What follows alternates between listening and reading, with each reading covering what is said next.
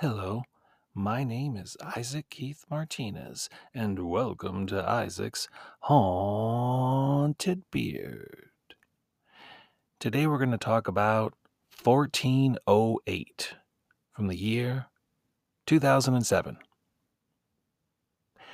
John Cusack plays a writer named Mike Enslin. He lives in California, and one day he gets a postcard from New York. It's a postcard from the Dolphin Hotel. Now, on this postcard, it just has one sentence written on it. And that sentence is Don't enter 1408. It's not signed by anyone. It's a mystery. Who sent it? Now, Mike Enslin is a writer, and it's his job to visit hotels that are allegedly haunted. What he does is he goes to these attractions, these haunted attractions, and he spends the night there. And he writes about his experiences in these hotels. And he is a cynical guy. He does not believe in ghosts. He goes to these hotels, he reports what it's like to spend the night there. And then he takes his his writings of all the different places that he's been to and he collects them and they get published in books about haunted hotels. And his theory is that these hotels, they're nothing special. You know, these little tiny hotels and these little bed and breakfast type places. So, if someone were to say this hotel is haunted, perhaps people who are drawn to that type of stuff might want to stay there. So claiming a hotel is haunted is good for business. And he gets invited to all types of places to write about because these places know that if he writes about them, it's going to be good for business. I think even if he doesn't write a good review, even if he doesn't uh, see anything, uh, just by being mentioned, people want to see for themselves. So I guess these books are kind of like guides, you know. And I bet, you know, going on a little, you know, side side thing here. Uh, I bet this, I bet this exists. There, there, there's got to be such a thing as a haunted attractions, B, people who like to visit haunted attractions, and C, people who write about them and guide them. I bet, but I bet there's websites, you know. I'm sure I'm sure there's a whole bunch of ways that you can figure out where to stay if you want to potentially see a a ghost. So he gets this postcard that says don't enter 1408 and he says challenge accepted. so he goes to New York and the thing is, he used to live in New York. He used to be married. Well, actually, he still is married. Um, he's no longer with his wife. Uh, years ago, their daughter died, and he's so uh, heartbroken over this that he, I guess, he just couldn't, you know, deal. He couldn't um, function, I guess in the marriage, so he he left his wife. They're not officially divorced, but they're separated. She still lives in New York.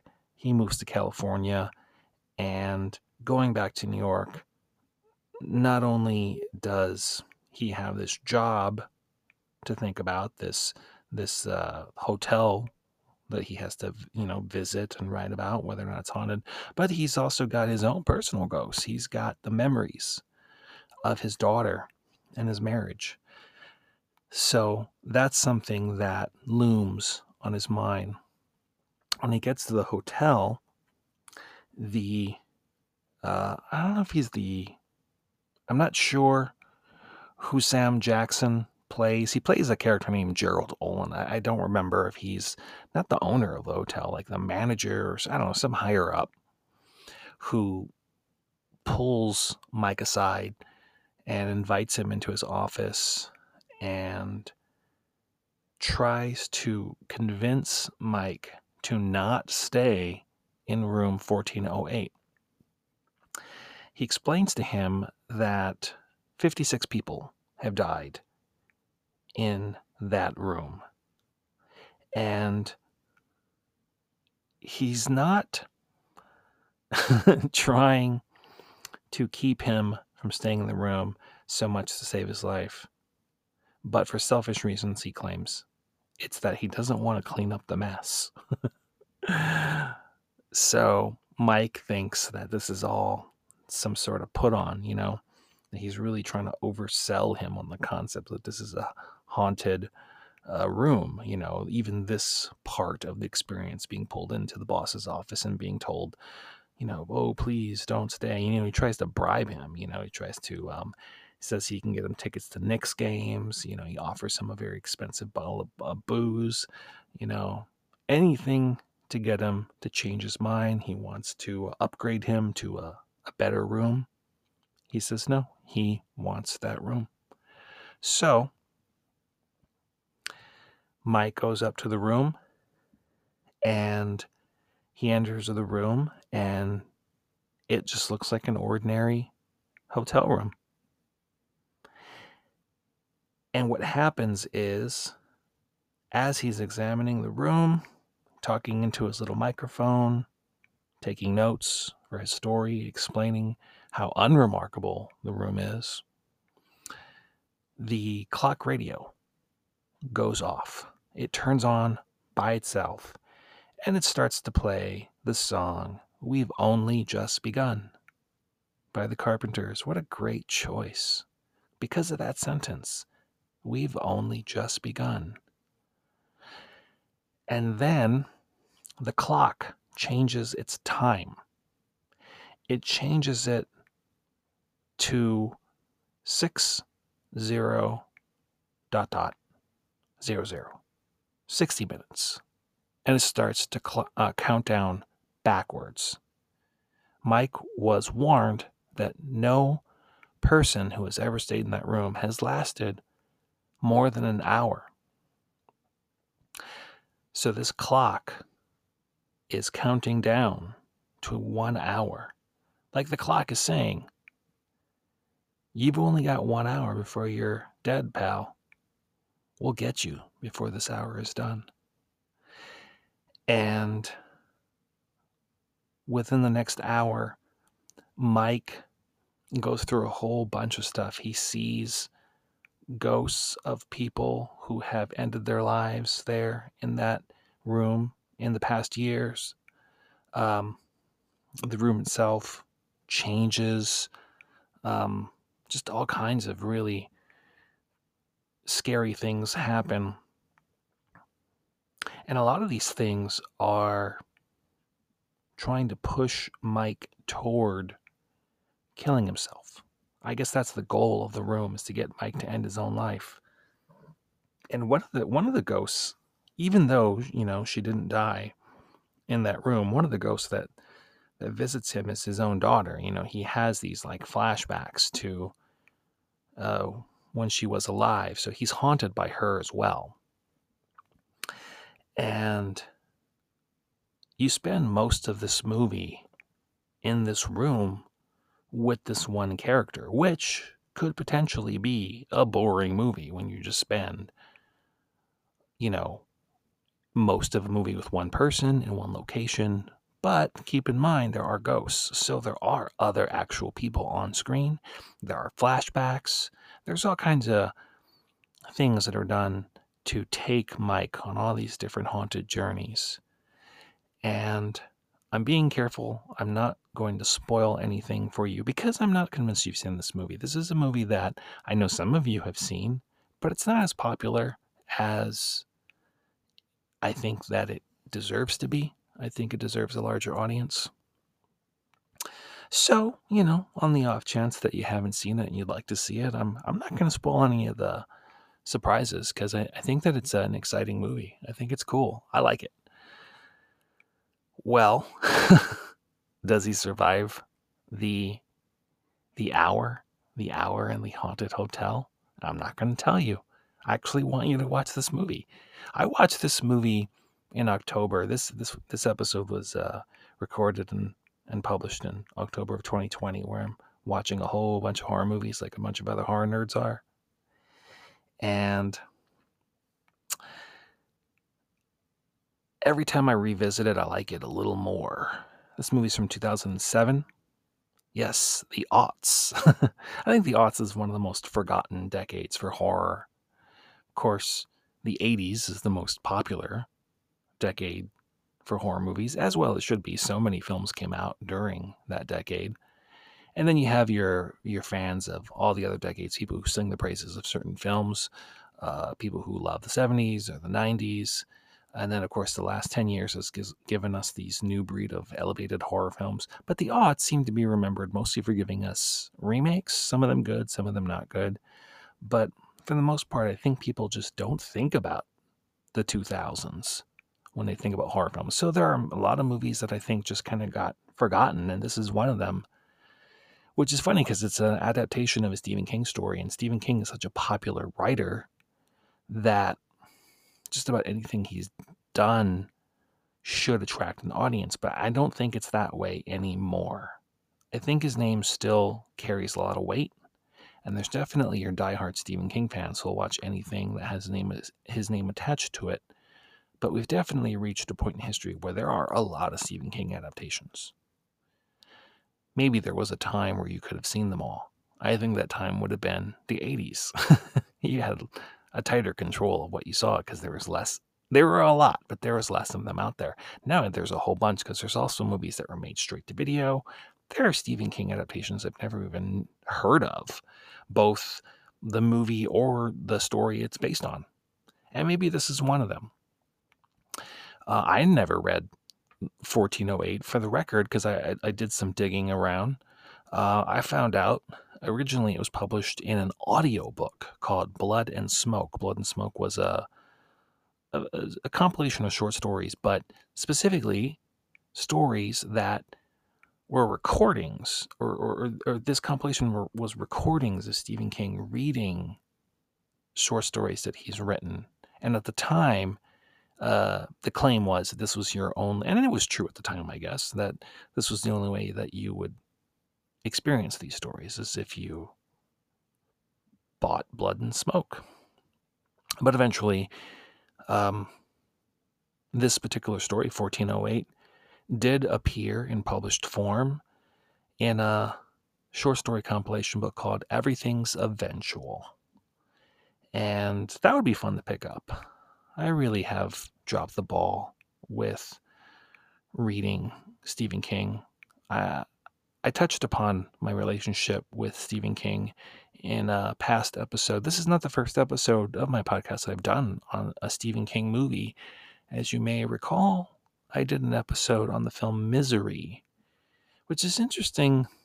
And, and, and I'm going to admit it's a coincidence because the coincidence being that what these two movies have in common is that the protagonist of the film is a writer. Now, Misery of James Caan, and in 1408 we have John Cusack. John Cusack has been in other films that were adapted by or uh, adapted of Stephen King stories. Uh, the first one being Stand by Me, which uh, I think it's funny because like Stand by Me is one of those movies that I think a lot of people don't necessarily think of Stephen King when they think of that movie. I mean, of course, Stephen King fans do, but I bet there's a bunch of people who didn't even know that that's adapted. Uh, it's an adaptation of a Stephen King story called The Body. And John Cusack's in that. Not a lot, but he's in a, a little. And then he's also in a film called Cell. Not The Cell. There's a movie called The Cell. That's a totally different movie with Jennifer Lopez. I like that movie. That's a cool movie. But a movie simply called Cell, which coincidentally also stars Samuel L. Jackson. So John Cusack and Sam Jackson are in this movie and they're in Cell. And this part's not a coincidence. When I watched 1408, I did it in a double feature that night with the film Cell, specifically because I knew that both John and Sam were in the movie together again, and because it was an adaptation of a Stephen King story. Actually, a Stephen King story that I've read. I actually own the novel novel for Cell. Cell's okay. a lot of people will tell you it's bad.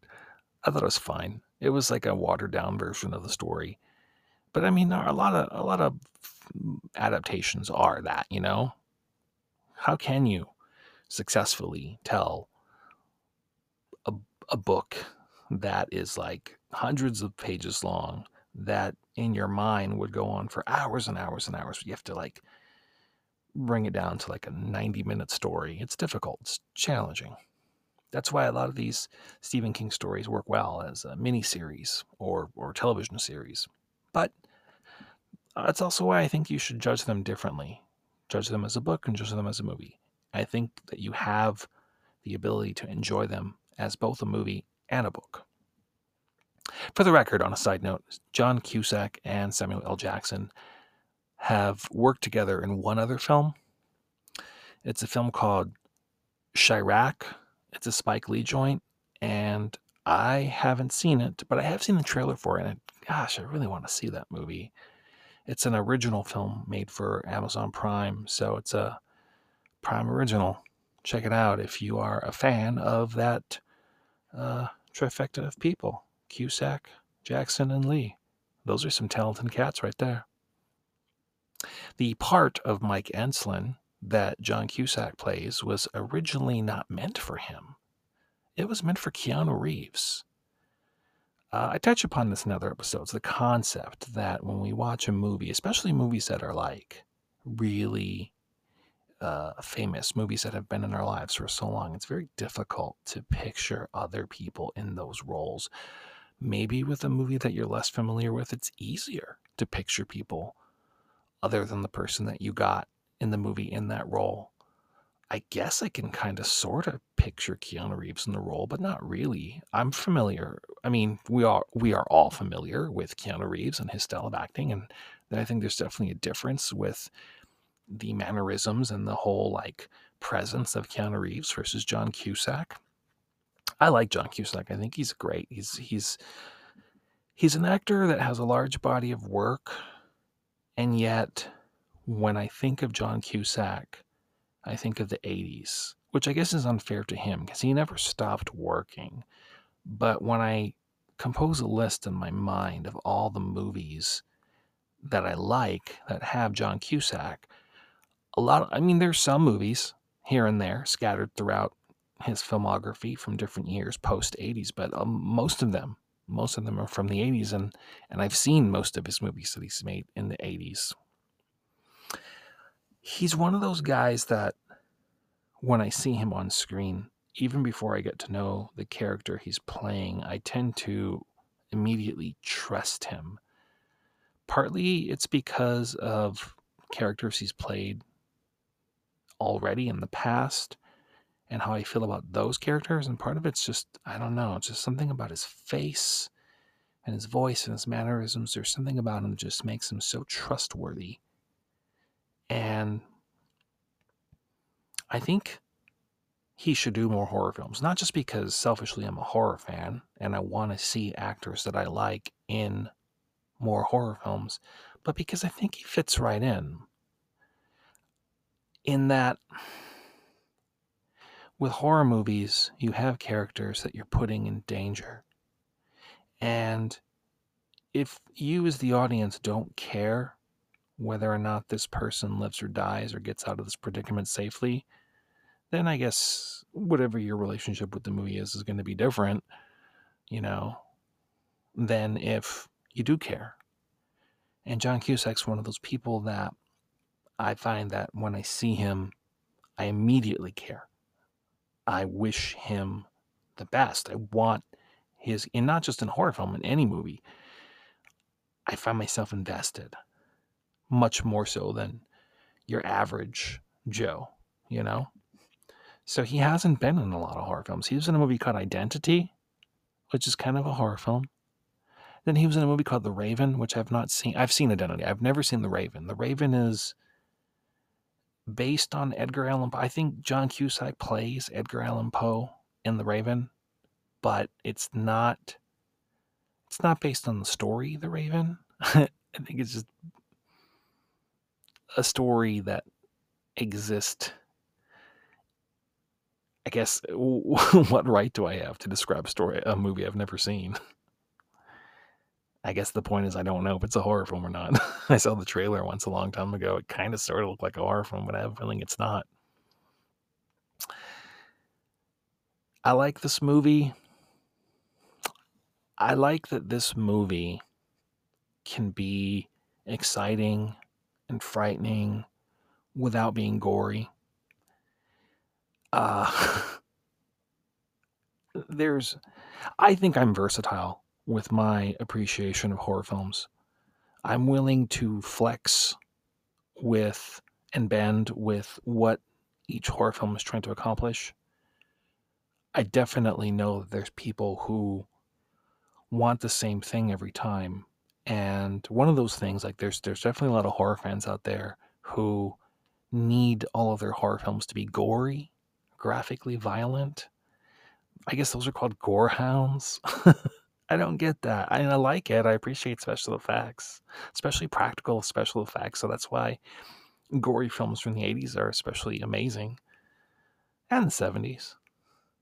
But I think it's stupid to think that a movie has to be gory in order to be scary. In fact, I rarely associate gore with scary. You know, it's it's gross. It it it, it, it grosses you out if, if you have it in you to be grossed out, but I don't necessarily think it's scary. I think you can be scary without being gory.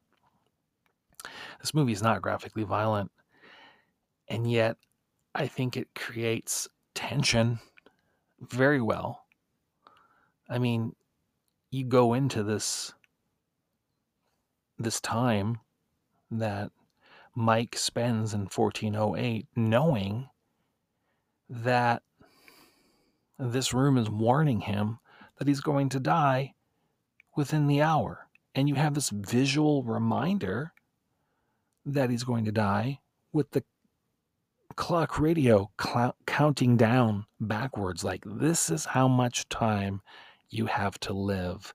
This is how much time you have with your life that's that if you you just separate that concept from the movie itself that concept is just terrifying could you imagine any situation where you knew or at least believed that you had an hour to live like people get bad news all the time they go to the doctor and they find out well you have 6 months to live and then you have to live the next six months knowing that supposedly after six months you're going to die.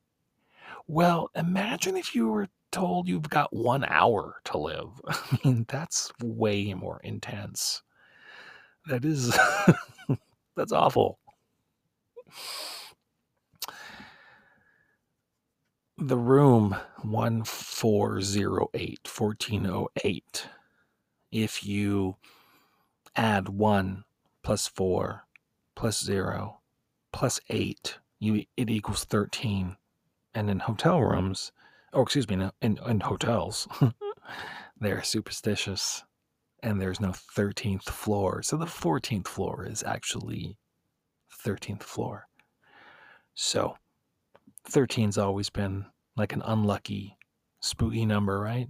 So you got the 13th floor, Get the 13th room. 1 plus 4 plus 0 plus 8 equals 13. There you go. Clever title, 1408. While Mike is staying the night in room 1408, you'll notice, and this may not be something that you'd notice. I'm going to reveal this to you.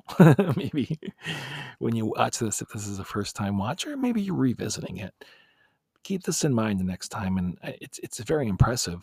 Um, Mike goes through while staying in this room denial, and then anger, and then depression, and then bargaining, and finally acceptance that he's going to die. These are the five stages of grief. I think that's very clever. this is the kind of horror film that you can watch with people who don't want to see things that are too intense. And I'm aware that there's a lot of people out there who have an interest in horror films or like horror films that might have other people in their lives, like family members or friends, who are in their immediate vicinity when they're watching movies. And sometimes you have to or want to um, negotiate what you watch so that you don't offend the people around you. And sometimes those people around you might have a curiosity or an interest to explore your world. If your world is horror, they're like, I I want to check out horror, but I'm not ready yet. I don't want to just dive in and be traumatized. So something that a lot of people get asked a lot who are horror fans is what do you show someone who's interested but doesn't want to get traumatized. You want to like ease them into the world of horror. And it's, I mean, it's a popular question. There's a million answers, I guess, even though actually there isn't a million answers. I think it's a much shorter list. There's a handful. How about that? Is that fair? There's a handful of answers that you can give of movies that eases you into the world. I think 1408 is a perfect perfect movie to introduce someone to horror because it's not gory, so you're not really going to offend their senses that much. There's no graphic violence.